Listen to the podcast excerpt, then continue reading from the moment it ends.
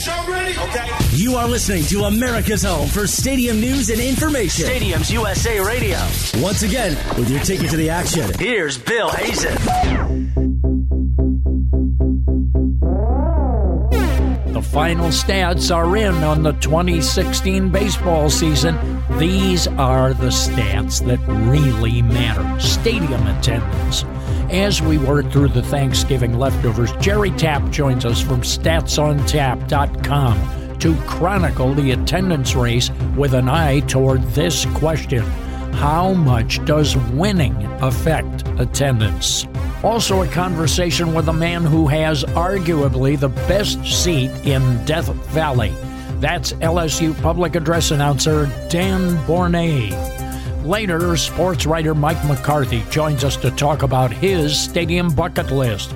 He'll unveil what he believes to be the best seats in sports. And of course, a post Thanksgiving edition of Talking Shop. But first, the Stadiums Beat with Jeff Schmidt.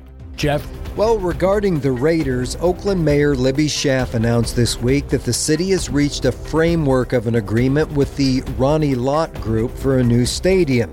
Raiders owner Mark Davis is not included in that agreement, and he has given no indication he will stay in the Bay Area.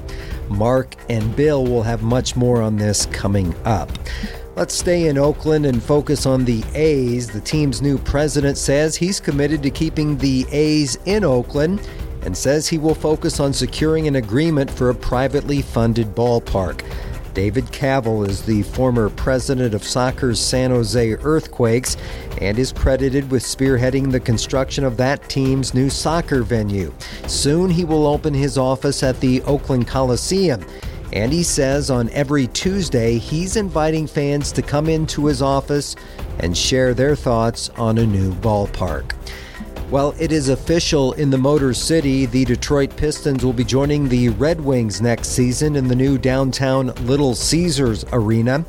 That move means all four Detroit area professional sports teams will be playing within blocks of each other. The Pistons' move out of the Palace of Auburn Hills is subject to approval by the NBA. And in Phoenix, Maricopa County's plan to sell Chase Field is now on hold. The prospective buyer has ended negotiations. The home of the Diamondbacks has been the focus of a dispute between the team and the county over ballpark maintenance. What's next? Well, that's up to the two sides on how to proceed. The D backs have claimed there is $187 million in deferred repairs at the ballpark, and they have discussed leaving the venue altogether. Bill, that's the very latest. I hope you had a happy Thanksgiving, Jeff, and thanks. All of the games have been played now in Major League Baseball, but all of the stats have not been counted. We have a few to go over yet particularly regarding Major League Baseball in its entirety. So, as we have a winter chill in the air, following the Cubs' dramatic Game 7 win over Cleveland, we're going to turn to our Stadiums by the Numbers guy, Jerry Tapp, the pride of Parkside, Wisconsin Parkside, who joins us, and he is the author of StatsOnTap.com. Jerry, we have a lot to dive into, and forgive me as I'm fighting my way through a cold here. I sound like Gary Gears here, but uh, we'll go ahead and dig into it and see how we do. Let's sure. look at the gate. Who had a good year at the gate and who didn't? What I did was I, I was obviously looking at the success that the Cubs had, and one thing obviously you notice is that they obviously played well, increased their win total over last year and the previous year as well. Mm-hmm. But obviously their attendance numbers went up as well. So um, as I was looking at those things, I started wondering if it happened for the Cubs, does it happen for other teams as well? Uh, so the theory going in was all you've got to do is increase your win totals, and you'll see your attendance go up. Again, the Cubs um, this past season obviously um, increased their win total by six wins to I believe it was 103 um, and their attendance went from 2.9 million to 3.2. Mm-hmm. Their opponents in the World Series, the Indians, they increased their win total by 13 over the previous year, and their attendance went from 1.4 million to 1.6. So again, that was kind of the the foundation of how I wanted to proceed here. And let me just throw out some numbers, and, and we can talk some more about it. But sure. of the 10 playoff teams, six of the playoff teams increased their attendance this season, so that's um, a 60%. The flip side of that, of the 20 teams that did not make the playoffs, 14 of them saw their attendance go down, or 70% of that. So that would lead you to believe that if if you want to increase your attendance at your ballpark, it's probably a good idea to be a playoff quality team as the season goes on. That's what that one statistic I think kind of jumps out at. The other thing relative to the 10 playoff teams that I saw was that seven of the 10 this year Boston, the Cubs, the Giants, Texas, the Dodgers, the Mets, and Toronto each of those seven teams finished in the top 10 in attendance. So mm-hmm. it seems to prove our theory that um, if you can be a playoff type of team, um, your attendance is going to go up. The Cleveland Indians, Jerry, are the big mystery here. As they got good, the attendance did go up, but not very much. They finished as the third lowest team in attendance at about a million seven, as you know. The Cubs right. collect in at about 3.2 million, but the Cubs have been drawing at or nearly at 3 million for many, many years, good, bad, or indifferent. I would think if there is one team that is insulated to a degree from wins and losses, it is the Chicago Cubs. They're just going to draw. Absolutely, and I and I think um, I think we see that with some different clubs, and and I've always said that it's one thing to build a new stadium, and, and I saw it when the Brewers built Miller Park. Uh, the theory was that you, you build a new park, attendance is going to thrive for several years because the novelty of a new ballpark, people are going to get there one time, two times, maybe a handful of times. There's probably some time in the young life of a new park, whether it's five years, seven years, where all of a sudden the novelty wears off and what really becomes important is do you have a quality team on the field? I haven't tried to analyze that, tried to find out what that year is, but you're absolutely right. I think that there are ball clubs that just based on the nature of who they are, and the Cubs are the perfect example, you're always going to draw well. But there are teams like Cleveland that you would think, boy, you've got a good team that's really making a run and uh, you can't get past that 1.6 million mark. Um, it's really a shame, but that's the reality of what's going on in baseball today. What about baseball overall, Jerry? Uh, about its attendance numbers and its overall financial health? I think the easy way to answer that is there obviously is still interest in baseball, and and again, I think you do have a core amount of people, and again, I'll reference it to Milwaukee. I, I, I think you have a core basis of fans that show up that have a real interest on the winning and losing, but I think there's also a core of people that baseball stadiums are a destination. You know, I'll take for example friends and and family that I have that you know they might go to a handful of games or maybe even just one or two games based on the fact that somebody says, "Hey, let's go to a Brewer game." The interest in the Brewers isn't so much whether they're winning or losing. It's just that they want to go to a game, they want to experience it, they want to be in the ballpark, things like that. I think there are a core amount of people throughout the country that do that, and I think there are a core amount of people that you know are really fans and they try to get to as many games as they can. Jerry, a real pleasure to visit with you. Let's steer everybody over so they can see the article on which this interview is based. StatsOnTap.com is where you will find it. Jerry, you also have a Twitter address, so let's pass that along, your handle, and get that along yeah. to everybody. Yeah, that that is at Stats on Tap. I cover the gamut of Major League Baseball, the NBA, the NFL, and usually if you go to my website, uh, or the, my blog there, you're probably going to get anywhere from three to four articles a week that, that look at sports statistics, and I try to dive into the stats and, and try to go a little bit beyond the numbers and instead of just regurgitating numbers, try to go a little bit more in depth. Now, when we return, we'll have more of Stadiums USA right here on SB Nation Radio.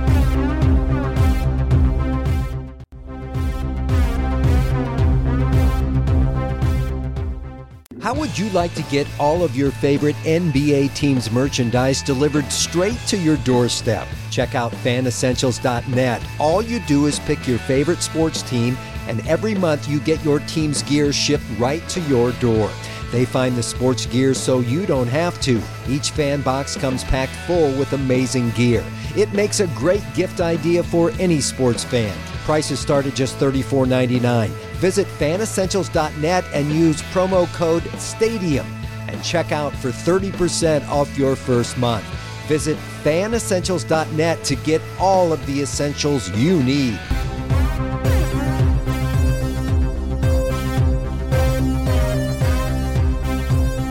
If you ever step inside famed Tiger Stadium in Baton Rouge to watch a football game, you'll be hearing the public address voice of Dan Borne.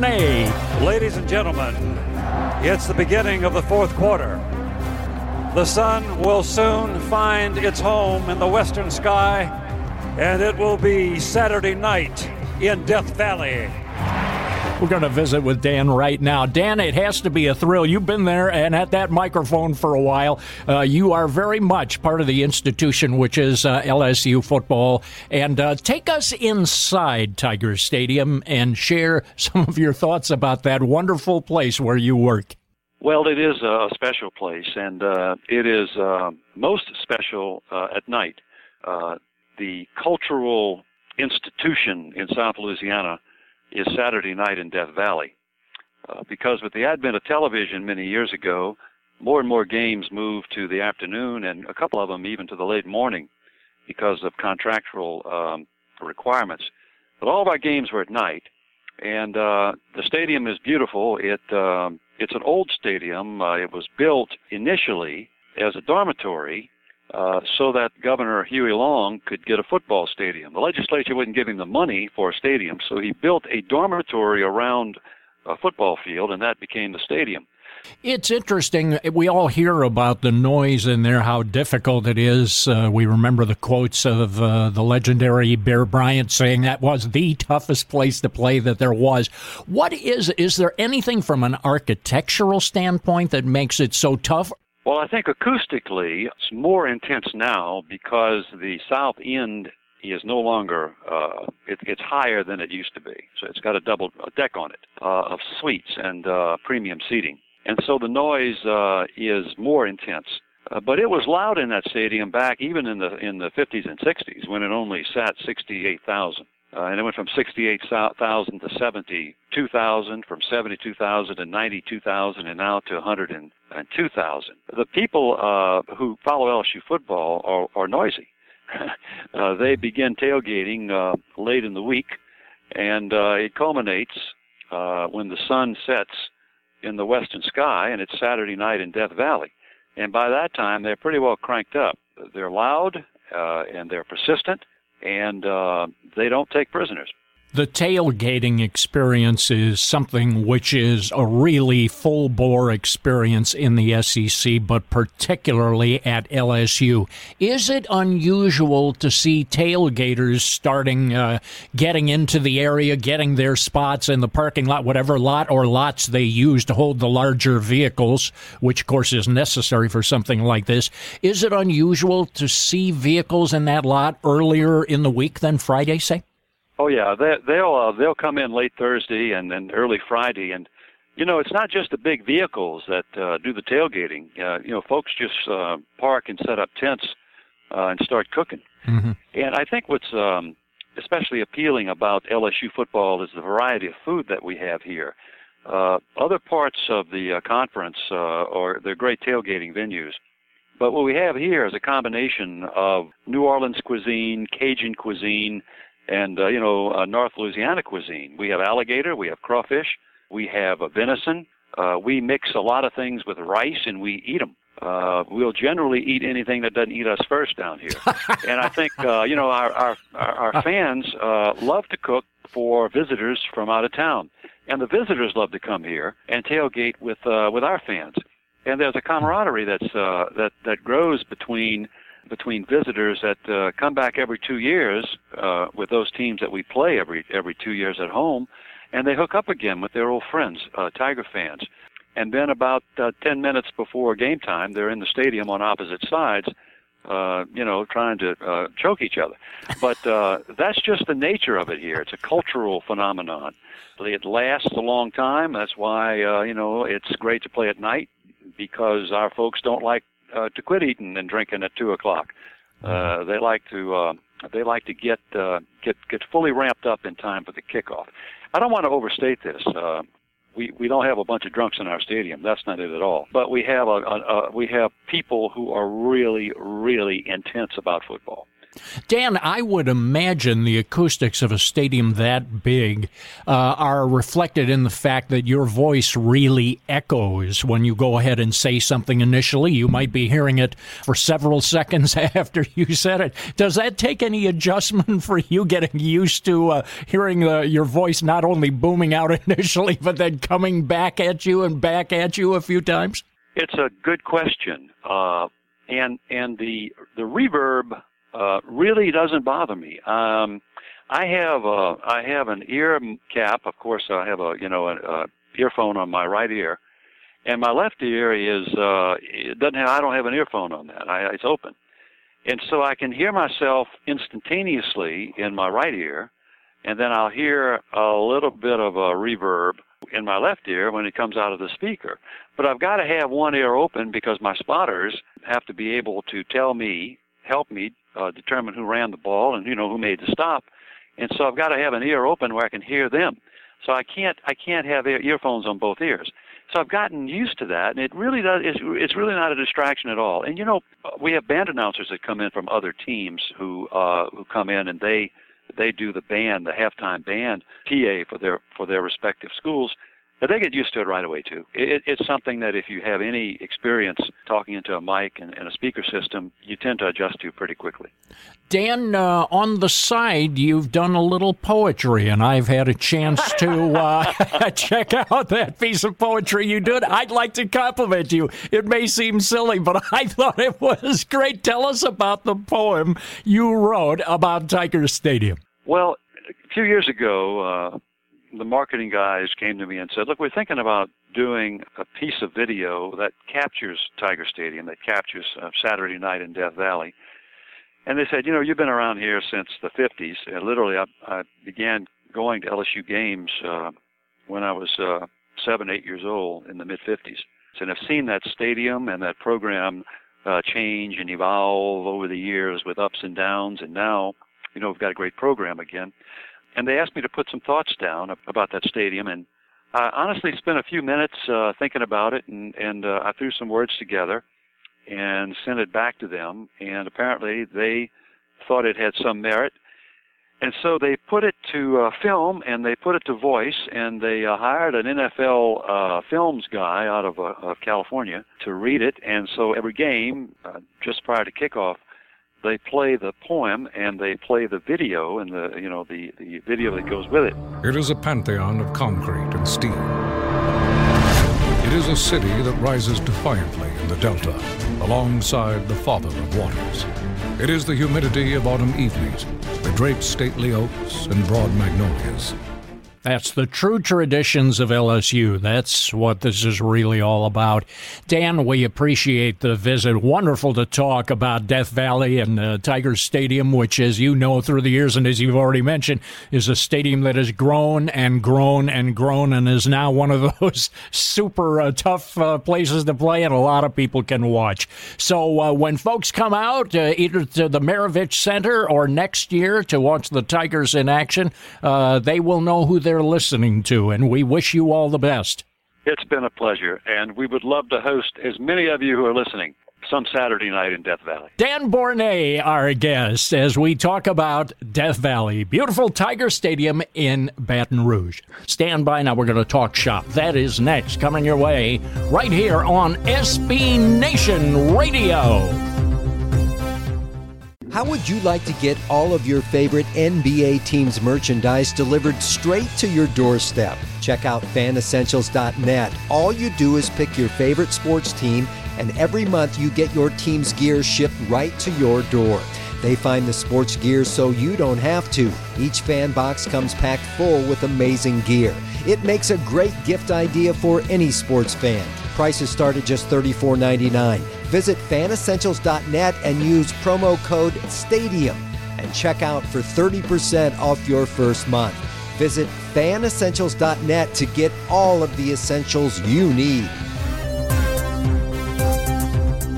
It is time for the Barry White edition of Talking Shop. Yours truly kind of fighting through a cold here. However, I am very happy to inform you that Mark Madoran, president and creator of the Stadiums USA website, is basking in the sunshine of Florida.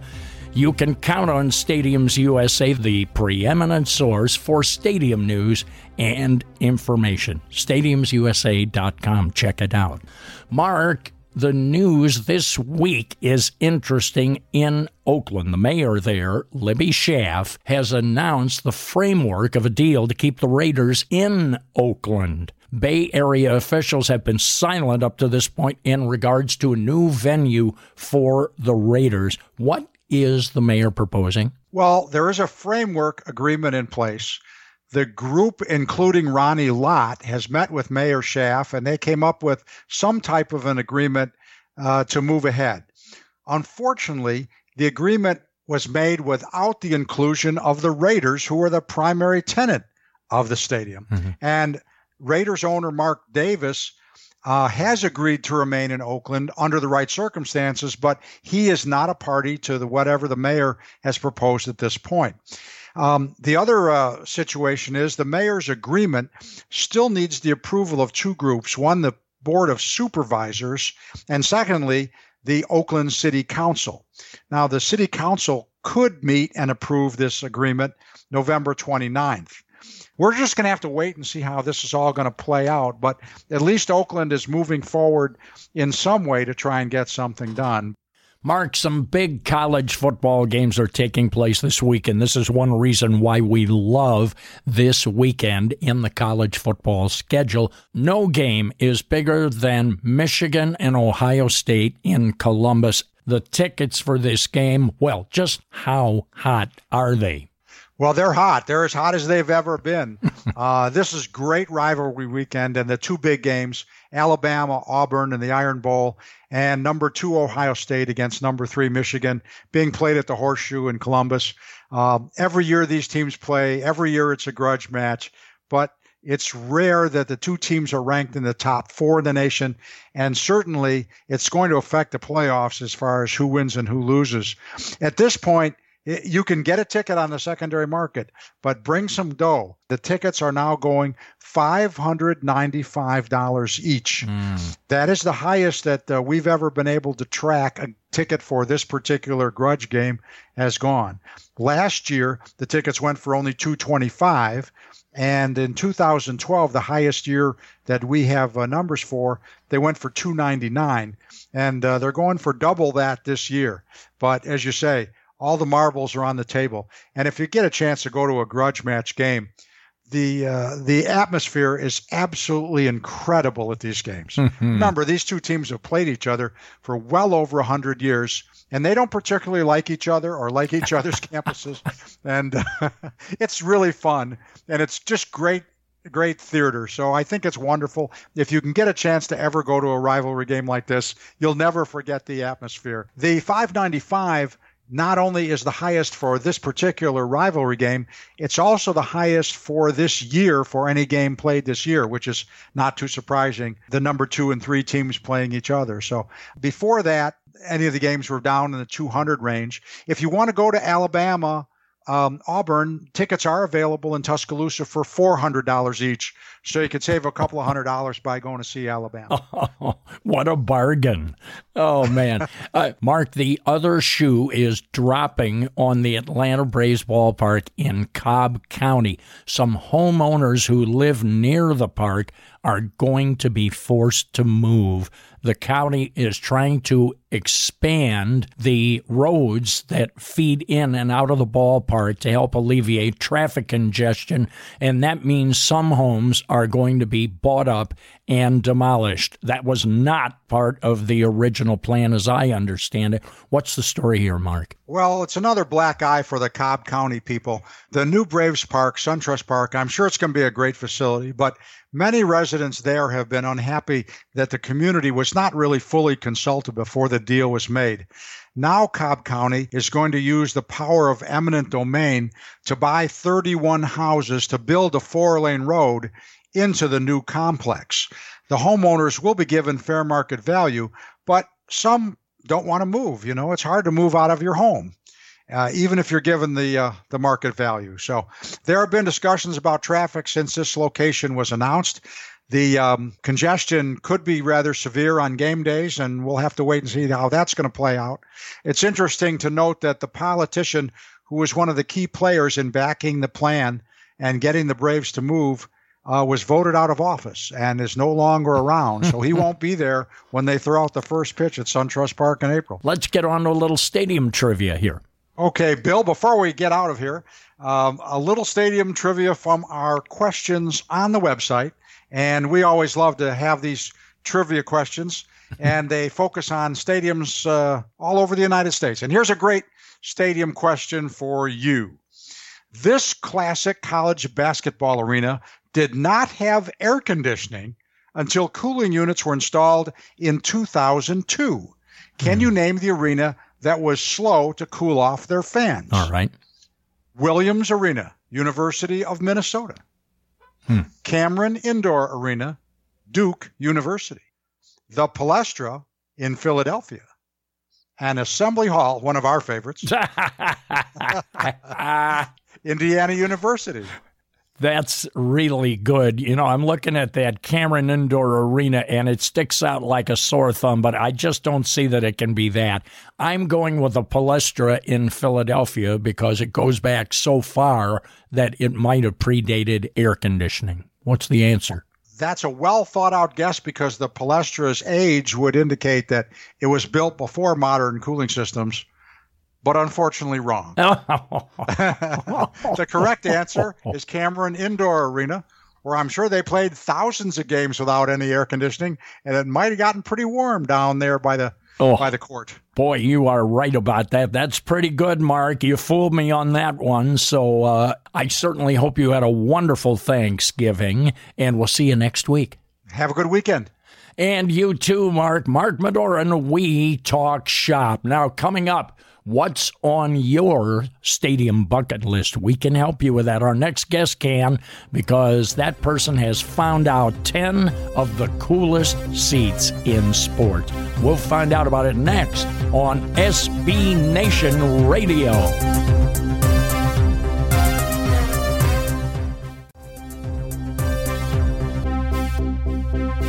Those of us who are sports fans often think about the places we would most like to see. Today, they call it a bucket list. Where would you like to go and what stadiums would you like to see? Mike McCarthy, writer and uh, contributor to Sports Illustrated, has come up with his favorite list of 10. He did this for CNBC. We know him from Advertising Age, from USA Today, Newsday, Sports Biz USA. He has covered the beat and he has been in an awful lot of places, and we have Mike as a guest now. Mike, uh, it's a fascinating list. This is a great, great stimulator, a conversation stimulator. You can have an awful lot of fun with this. What a great idea this was. Thank you very much. Uh, I really enjoyed doing it. Let's start with number one. What do you think is the best seat in the House and a must seat for anybody in America? Where would that be? Well, I've, I've sat in a lot of seats at a lot of different stadiums and arenas, and, and to me, uh, the most unique view and the most unique seat in terms of history are the monster seats on top of the left field wall in Fenway Park. It's just an amazing seat. I've compared it to, uh, you know, growing up in an urban environment. If you're on the roof of an apartment building looking down into the courtyard, and the courtyard below you is a left fielder. I mean, the, the drop is that sheer. It's a four-story wall, but you're looking straight down into the action. Um, also, it's a great place to catch home runs. There's a lot of home runs that go up there uh, in both batting practice and during a game. And number three, I think what makes it so unique and so different is the history. You know, this is the left field wall, the famous green monster that didn't have seats for decades. You know, that was where Fisk hit his home run, and mm-hmm. that was where Bucky Dent hit his home run. And to be able to sit in that exact spot is amazing. Yeah, indeed. And you can also see how the left fielder plays that wall. You know, that bounce back. Sometimes you can hold a player to a single off of that wall. It's pretty incredible to see. What a great view for that, huh? The left fielder is so close to you that when he's playing a ball off the warning track, you can't even see him. He goes below your vision. Uh, and it's, you know, it not only has a great view of uh, the left fielder, but it's a great panoramic view of the ballpark and it's bragging rights. Uh, you know, those are really still the hottest seats in sports after all these years. They, they have to have raffles and lotteries to figure out who's going to, you know, get them. They still sell standing room only seats up there. People would kill for a standing room only seat. Madison Square Garden is on your list, and MSG about two years ago underwent a major renovation of their facility, which included a special zone which is almost bolted to the roof uh, called the Chase Bridge seats. Take us up there and tell us what that's all about because that is high on your list. Well, Madison Square Garden is known as the world's most famous arena, and you know I'm sure some people would debate that, but more people than not would agree with that. It is the world's most famous arena. It's where uh, the Knicks uh, won their championships. It's where Ali Frazier fought in '71. I mean, it just really is incredible. And what Madison Square Garden did, as opposed to a lot of facilities, is rather than just tearing down and starting over, as the f- previous Madison Square Gardens did, they actually decided to rebuild the whole arena from the inside out. So they kept that famous circular exterior and they kept the famous spoke roof, but everything inside of it is new. And the single most talked about part of this renovation was what they call the bridges. These are two bridges that are bolted to the roof of the garden and they run across the length of the ice or the length of the basketball court. There have never been uh, seats up in this location. It really is a unique view, very much like uh, the Fenway Park looking directly down kind of view. And I picked those seats because it was a vantage point in Madison Square Garden that no fans had ever been able to see in 50 years. Uh, a unique look, almost kind of a bird's eye view, if you will. Uh, yeah. You're flying over uh, the action. Here's a good tip for your listeners too. Uh, if they're in New York and they go to the Garden, one of the bridges is open to anybody who has a ticket, so you don't have to uh, have a ticket to go up there and check out this location. You could go up on the bridge, you could take your beer, take your hot dog, go up there, walk around on the bridge, and uh, the view up there is unique because on one side you've got the game, and on the left side you've still got the upper bowl uh, where fans are sitting at eye level with you, but they're watching the game underneath the bridge. the uh, Brooklyn Nets, their new arena, the Barclays Center, which has received very high reviews. You've gone inside their special suites known as the Vault Suites. Take us inside and tell us why that makes your list. Well, the Vault Suites are kind of like going to the hottest club in Manhattan except you're steps away from the basketball court in NBA action. Anybody who's anybody in New York, entertainment, they hang out at these seats. They're like going to a private club. Uh, there's all sorts of uh, you know fantastic food. The booze is flowing. The conversation is flowing. It, it's really a special, special place. Barclays is an interesting arena in that it really comes off like that. It, it looks like a place that's built more like a nightclub with a basketball court in the middle of it. So as a result, it, it grabs a crowd of a lot of celebrities. It's a great place to people watch. You found the sideline seats at Seattle's CenturyLink Field, the home of the Seattle Seahawks, to be quite appealing. Tell us about those. Well, think about it. Uh, imagine going to your favorite football stadium uh, and you're a Seattle Seahawks fans, and instead of going into the stands, you're actually seated on the field in a recliner like you were at home. Uh, and the and the seat reclines, and it's like you know having your favorite Barcalounger at the game. And of course, the other special thing about it is you're closer than any fan on the field. No matter how good somebody's seats are, no matter how much they paid, you're the one who's closest to the football action. Well, Mike, I'll tell you, it's a great conversation starter, no doubt. Thank you so much for the visit. This is a great idea and a lot of fun to talk about. We appreciate your time. Thank you very much. Uh, I really enjoyed doing it. That's our program for this week. Join us again next week for Stadiums USA on Blog Talk Radio.